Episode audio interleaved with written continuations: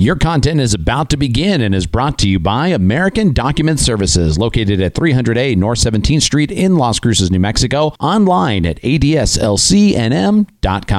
When storage boxes pile up and file folders overflow, your business needs professional records management. And at American Document Services in Las Cruces, we scan, we store, and we shred. Veteran owned and locally operated, American Document Services works to protect your business with a safe, secure facility and nationally accredited staff. As boxes pile up and folders overflow, remember at American Document Services, we scan, we store, and we shred. Find us online or call 647 0060. That's 647 0060.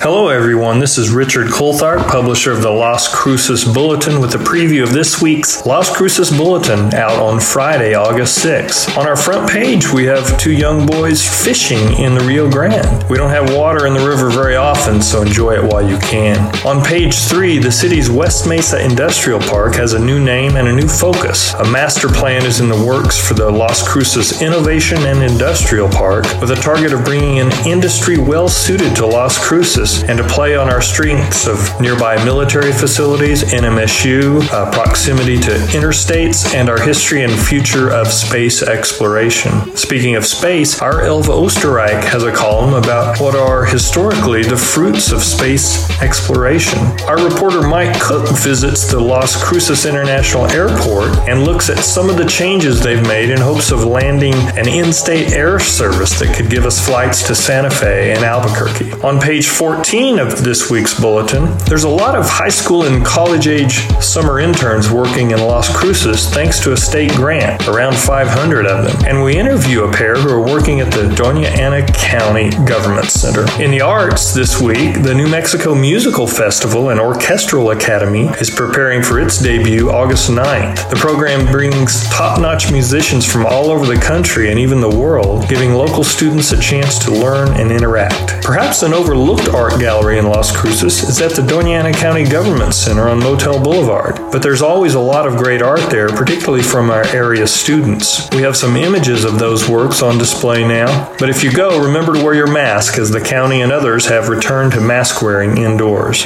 If you've wondered about the possibility of getting a job in the arts field, look no further than Las Cruces' own Isaac Lucero, a local guy who earned his degree at NMSU in the theater department. He's now the program director at the Flickinger Center for the Arts in Alamogordo. We introduce you to Isaac and track his journey. And this weekend, after a long drought, movies are back at the Fountain Theater in Old Mesilla. Mighty Orphans with Luke Wilson and Martin Sheen is on the screen for the grand reopening. In our religion section of the bulletin this week, we have our column from Father Gabe Rochelle, as well as a powerful one from former bulletin editor and longtime Las Cruces journalist Brooke Stockburger. In the business section, we're just about the green chili season season, and Mike Cook profiles a local producer who specializes in organic chili.